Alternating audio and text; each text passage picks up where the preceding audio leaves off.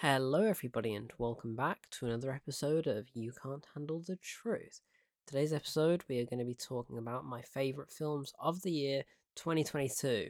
So, I will do a few honourable mentions and then I'll get down to the top 15 or so and hopefully you agree or don't hate me too much for saying some films are better than others.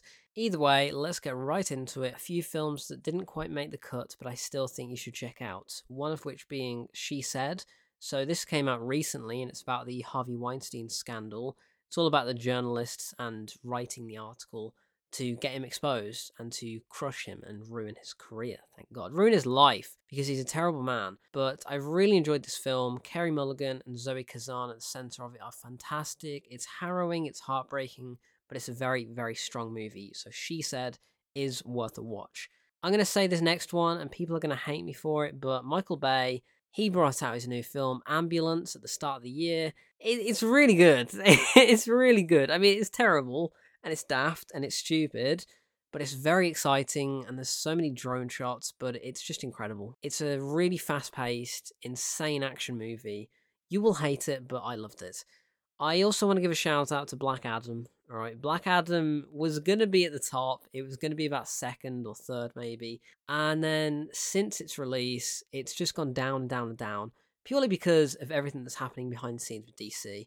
But I still think when you watch the movie, and I would recommend watching it drunk, you will enjoy it. So Black Adam is not actually bad. It's just, it's bad.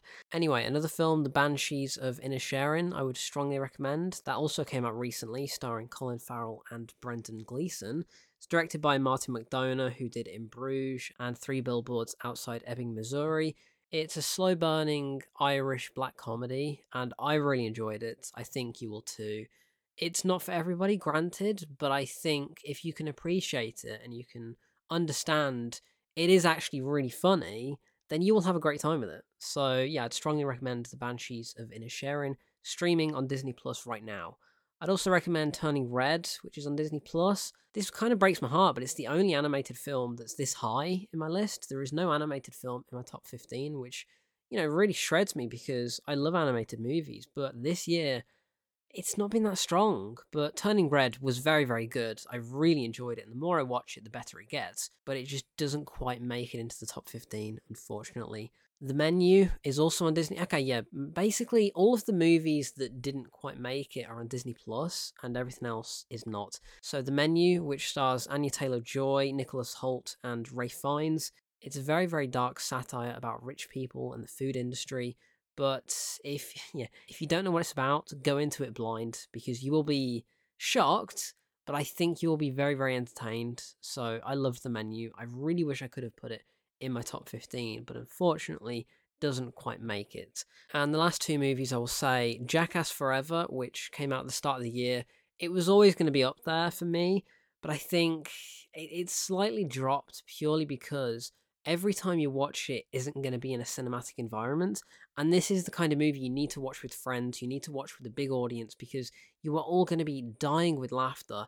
And it's it's an amazing movie. And it's actually very heartfelt at times too but it's just dropped out of the top 15, unfortunately. And I'm a bit annoyed about it, but still top 20, so I'll give it some credits. And the final film I'll say, Cha Cha Real Smooth. This came out on Apple TV Plus, I think in about April time, and it stars Dakota Johnson and Cooper Raiff. It's directed by Cooper Raiff too. He's an up and coming director and actor, and it's such a heartwarming movie. It's just nice. Like, there's no motive about it, it's just a sweet, charming movie it's emotional, it's deep, it's intriguing, and it's funny. And it's just a very, very, a very good movie. So, Cha Cha Real Smooth, I think it does impact me more because I am around the same age as the main character, and it's all about love and who you should be with and whatever. And yeah, it's just, yeah, it's sweet. It's a really sweet movie. He's a sweet guy. I would strongly recommend Cha Cha Real Smooth. So, let's get into my top 15. At number 15, we have got a horror movie. Okay, the next three movies are horror movies, but this one is more of a dark thriller that is just sheer insanity. I am talking about Fall. So, if you don't know what Fall is about, I cannot put it more simply. Two friends go climbing a big tower. That's it. That's the entire movie. It's just over 90 minutes long. They spend an hour and 15 minutes at the top of this 2,000 foot tall tower and they've got to not fall. But obviously things go wrong and it's it's really a sweaty palm movie. It's the most sweaty palm movie I think I've ever seen. It's intoxicatingly scary if you're not a fan of heights, if you've got vertigo, but it's a damn good movie with some very, very strong performances at the center of it. I really enjoyed Fall, and I wasn't expecting it to be that good, but I think seeing it at the cinema, huge screen, huge drop. Oh god, it's terrifying. It's really scary. I showed it to my dad, and he was so scared. But it's a great movie. So at number fifteen, Fall. Number 14, we have a new Predator movie, which I didn't expect this to be in my top 15, but Prey, which came out back in August on Disney Plus, is incredible. It's really, really good. It's dark, it's gritty, it's set a few hundred years ago in a Comanche tribe, and the Comanche warrior at the center of it, Amber Midthunder, she is so, so good in this film. Gives an amazing performance, so much emotion in it. But then again, it's just a Predator movie, so it's badass, it's slick, very violent, quite scary at times too. And I love the fact that they actually have dubbed this whole film in Comanche, so you can watch that on Disney Plus in that language, which is an amazing touch. So, love that film. Prey is at number 14. So, so good. Not as good as Predator, because Predator is one of the greatest films of all time, but Prey is very, very strong. Number 13, we have a film that has fluctuated for me so much. When I first saw it, I was a fan, and then a few days later, I was thinking about it, and I just thought it was a bit it was a bit weak, especially compared to the director's previous two films. And then I started thinking about it more, and I started enjoying it, and then I watched it again, and I loved it, and then I started thinking about it more, and I hated it. And then I started seeing so many different theories on Twitter and online, on Reddit and things. And I've got to say, it is one of the most incredible achievements in cinema I've seen in a very long time. So at 13, we have Nope. This is directed by Jordan Peele. It stars Daniel Kaluuya and Keke Palmer, and it's a it's a scary movie, but it's about so much more than just a UFO or alien movie. There are so many deeper meanings behind it, and the whole thing can be a metaphor for Hollywood itself and the way that films are made. I'm not going to get into it because of spoilers, but I will say if you were not a fan of Nope when you first saw it, I seriously urge you to go and read up about it and think of the different possibilities of what everything could mean and you will see the film in a completely different light. So I can understand when you're watching it, may not be the best experience, but thinking about it after, that's what makes it number 13 for me. Because initially it was about 40th, maybe 50th for my list. Now it's shot up to 13, which is crazy. Anyway, at number 12, we have a new crime thriller from Park Chan Wook called Decision to Leave. This was a really stunning movie. There are so many great shots in it, fantastic editing, the storytelling is terrific. I love the romance that blossoms within the detective crime story, but I was just really surprised at how audacious this film could be with some of its camera trickery and the filmmaking techniques at play here. I love Korean movies anyway, but I think Decision to Leave is one of the best detective thrillers I've seen since Memories of Murder by Bong Joon Ho. So, yeah, strongly recommend that. And number 11, we have Elvis. Ah, I, I feel bad that it's just missed out on the top 10 because I love this movie, but Baz Luhrmann's film starring Austin Butler is one of the greatest films of the year. It's bombastic, it's flamboyant, it's got some amazing performances, it's got a weird performance by Tom Hanks. The music is fantastic, the expressiveness is on point. It's long, it's two and a half hours, but you are hooked from the moment it begins, and I genuinely think Austin Butler should win the Oscar. He is so damn good in this film. So Elvis is at number 11. At number 10, so moving into the top 10, I saw this film at TIFF, and you can check it out on Netflix. Unfortunately, it is only a Netflix movie, so you couldn't have seen it at the cinema, but I was fortunate enough to be able to. All Quiet on the Western Front. This is a German war movie, which I held my reservations about beforehand, I will admit. I was unsure what the stance was going to be because, you know, set in the First World War, we all know how that turned out, and we all know which side the Germans were on. But this movie is harrowing. It's emotional. It's exciting. It's action packed. It's it's it's a really thought provoking movie as well, and it's one of the best war movies in the last twenty years at least. It, it's very very strong, and it looks gorgeous. The sound design, the cinematography, everything is just glorious to experience. And I could not recommend enough watching All Quiet on the Western Front. So that's at number ten. Now number nine This was one of the first movies I saw this year, and it surprised me back when I first saw it, and it's surprising me now that it's still in my top 10 Scream. So I'm a huge fan of the Scream franchise anyway, and this new one, this reboot slash requel kind of thing, not a legacy sequel, it's not a reboot, it's somewhere in the middle. This requel is one of a kind. It's so meta in all the best ways. It's exactly what you want from a new Scream movie, and I cannot wait for Scream 6 in March this year, which is crazy how quick that's been turned around. But Great cast. You've got Jenna Ortega in it. You've got Melissa Barrera. You've got David Arquette, Neve Campbell, and Courteney Cox all returning too. Scream is fantastic. It's a triumph. I really, really enjoyed it, and I'm sure you will too. So, at number eight, we move on to Triangle of Sadness. This is a very quirky satire and poking fun at the rich in crazy ways, told in three acts that all get crazier and crazier.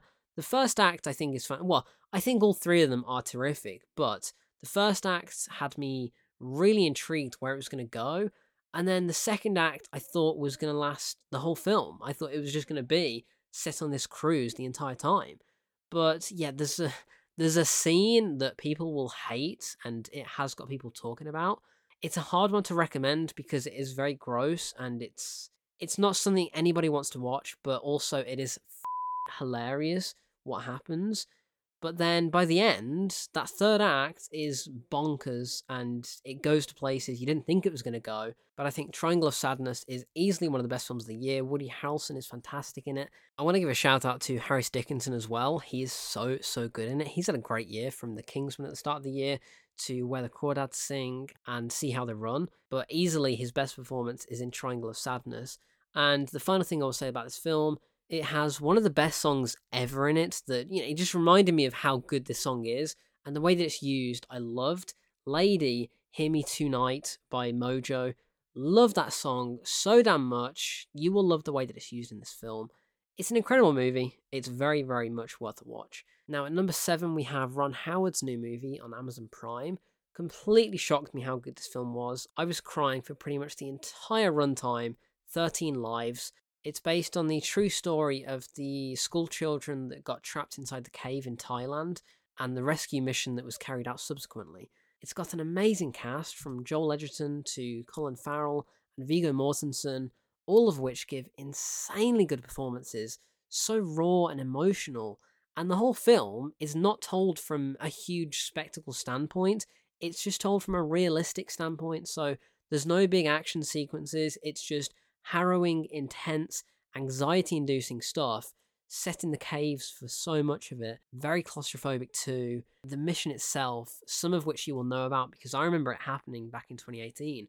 I remember seeing it on the news. And so this is one of the first movies based on a true story that I specifically remember hearing about firsthand in my lifetime. So maybe that's why I do love it so much, but I think the way that it's told, it's beautiful and it's just a very emotional movie. It's a very, very sad movie, but incredible and heroic at the same time. Like these guys, the guys that went into the caves, they are the most heroic people, I think, in history. Right? Genuinely, they are fantastic.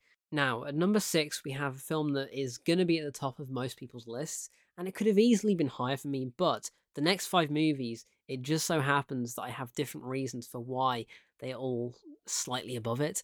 But either way, number six is Everything Everywhere All at Once. If you don't know much about this film, just know it's a multiverse sci fi action movie, but it's incredible. So, distributed by A24, they had a great year. This is one of the best films they've ever made. It's so damn good. Stars Michelle Yeoh, Stephanie Hsu, Ke Huy Quan, who was in Temple of Doom and he was in The Goonies. He's making a comeback. He is going to win the Oscar for Best Supporting Actor, mark my words. He is incredible in this. But the film itself, it's just incredible. Like I'm genuinely lost for words at how good this film is. It's emotional, it's sensational, it's everything you want from a movie like this. It's everything that Doctor Strange 2 should have been, but this is the best multiverse movie of the year.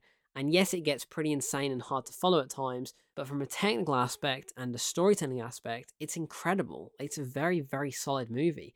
I love the fact that the aspect ratio changes sometimes, because I'm a huge sucker for that. But the way that it does that and the way that they move across the universes, it's just unlike anything else you've ever seen. So I would strongly recommend checking out Everything Everywhere All at Once. It's crazy, but in all the best ways. Now, at number five, we have Glass Onion, a Knives Out mystery. I will admit, the reason this is so high is because I saw it at TIFF and I wasn't expecting to see it at the festival, but I managed to get a ticket on Thursday night for a Friday morning screening and it was electric. The atmosphere was so alive. Hands down, one of the best cinema trips I've ever experienced. I love this film. Huge fan of the first Knives Out. Rian Johnson is a great writer and director. This movie is dumb. This movie is crazy. It's poking fun at the rich again. So, three movies in my top 20 are all really crazy satires talking about eat the rich. So, Glass Onion, Triangle of Sadness, and The Menu, all the same, but all do such a great and different job at telling the same kind of story almost. But with Glass Onion, there's a great mystery at the center of it, fantastic performances. Daniel Craig, once again, is sensational. Edward Norton is so cryptic and clueless, but amazing. Janelle Monáe is so seriously good in this film. It's an amazing time. It's on Netflix right now. I don't know if it's going to be as good watching on Netflix as opposed to watching in the cinema. But that being said, the film itself has some great twists, has a real audacity to be as bold as it is with its dumbness, but that's what makes it work so well. Right? The film is poking fun at these dumb people, and in turn, it is quite dumb, but it's smart because it's dumb. So it's the smartest dumb film I've ever seen, or the dumbest smart film. Either way, Glass Onion is fantastic. Now, number four. This was going to be second. It was going to be second, but unfortunately, the film in second came out after it, and the film in third leapfrogs all the way from about seventh to third because I love it so much. So at number four, we have Black Panther Wakanda Forever. Emotional, you know why it's in here. I'm a huge fan of the franchise, and yeah, it pains me. It pains me, and I never want to watch it again, but also I do. I really want to watch it soon again. But yeah, it's just a incredible send off and emotionally draining, gut wrenching film, but great performances. Letitia Wright at the center of it, and Angela Bassett. If Angela Bassett doesn't win the Best Supporting Actress Oscar, there is something wrong because she gives possibly my favorite performance ever in that film. She is one of a kind. Black Panther Wakanda Forever, it's it's a good one. It's a very very good one. But I do think a lot of it weighs heavily on the impact of losing Chadwick and what they're having to do in this film to change it up a bit and pay homage almost. So yeah, it's eh, yeah, it's a film and you will cry for the entire two hour forty minute runtime just like I did. But number four, Black Panther two, fantastic. Now at number three, this is the one that leapfrogged all the way from seventh, The Northman. When this came out, I was jet lagged after just coming back from LA. I had seen Morbius, I had seen Fantastic Beasts 3, I had seen Sonic the Hedgehog 2, hated them all pretty much. And so I was thinking, The Northman, I love Robert Eggers as a director from The Lighthouse and The Witch. And while I'm aware that his films are not for everybody, not for everybody's taste, that's for sure, I wasn't sure what to expect from The Northman other than a really brutal Norse tale. But Jesus Christ, this film is something else, right? It is one of the craziest feelings I've ever had watching a film at the cinema. Because I just remember when something happens early on and it's all about like the ancestral tree and there's people barking and farting and it's horrible, but it's just so breathtakingly beautiful. This film is just spectacular. It's so good and it's so brutal and horrible, and there's disemboweling and throats being cut and everything you'd expect in a Viking warrior tale. It's just really crazy shit. But oh my god, Alexander Skarsgård is incredible as Amleth, and it's basically the tale of Hamlet. So this is the story that Shakespeare based Hamlet on. And while I've been thinking about it, I don't know if Amleth has always been his name, but if it has, all Shakespeare has done is taken the H from the end of his name and put it at the start. So they've taken Amleth and changed it to Hamlet, which is crazy. But yeah, this movie is something else. And the ending, I don't want to spoil it, but if your final act in a movie doesn't have a naked fight to the death inside a volcano, I'm not interested, right? This film is just spectacular. The Northman, number three, I love it. Here we are, though, number two, again, so close. Number two, have you guessed what it is yet? Any takers? Number two is Avatar The Way of Water. It's gotta be. It's gotta be. It could have been number one, but number one is always gonna be number one because it's the greatest film I've ever seen. But number two, Avatar 2, 13 years later, right? This movie has been so hyped up, so anticipated, and it lived up to the hype for me personally. I think it's breathtaking to look at. I think the story is a little bit weak, but the performances and the emotion that you feel, that's what makes it work so well. It doesn't matter that the story is very, very basic for a three hour long film. So much of it is just self indulgent James Cameron directing, but I loved it. I loved it. You will never see anything like this from the water sequences to the action. The action is just off the chain. It is so breathtaking how glorious it is. Marvel could never. The CGI is on point. Everything about this film makes it arguably a contender for the best looking film of all time and one of the most innovative and creative films of all time. Regardless of what you think about the director and the writing, I genuinely think Avatar 2 is one of the best experiences you could have watching anything.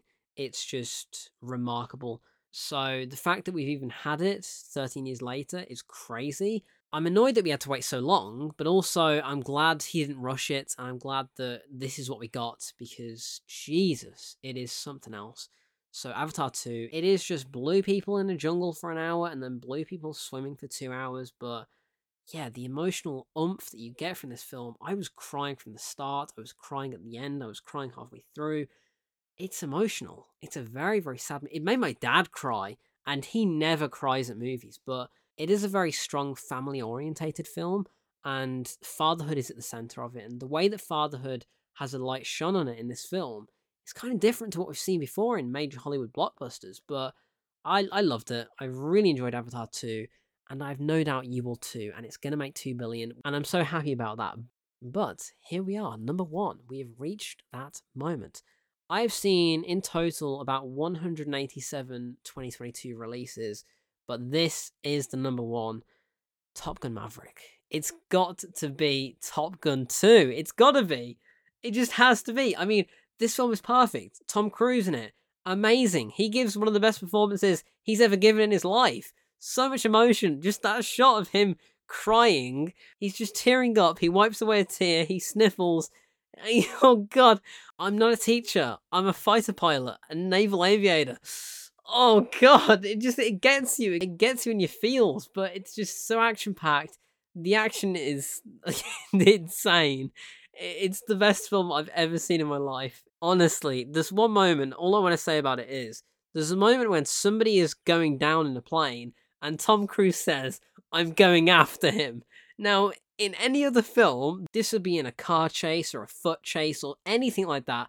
Saying I'm going after him would be realistic in those circumstances. But Tom Cruise is in an F 18 saying this in midair. I'm going after him. Like, what the f?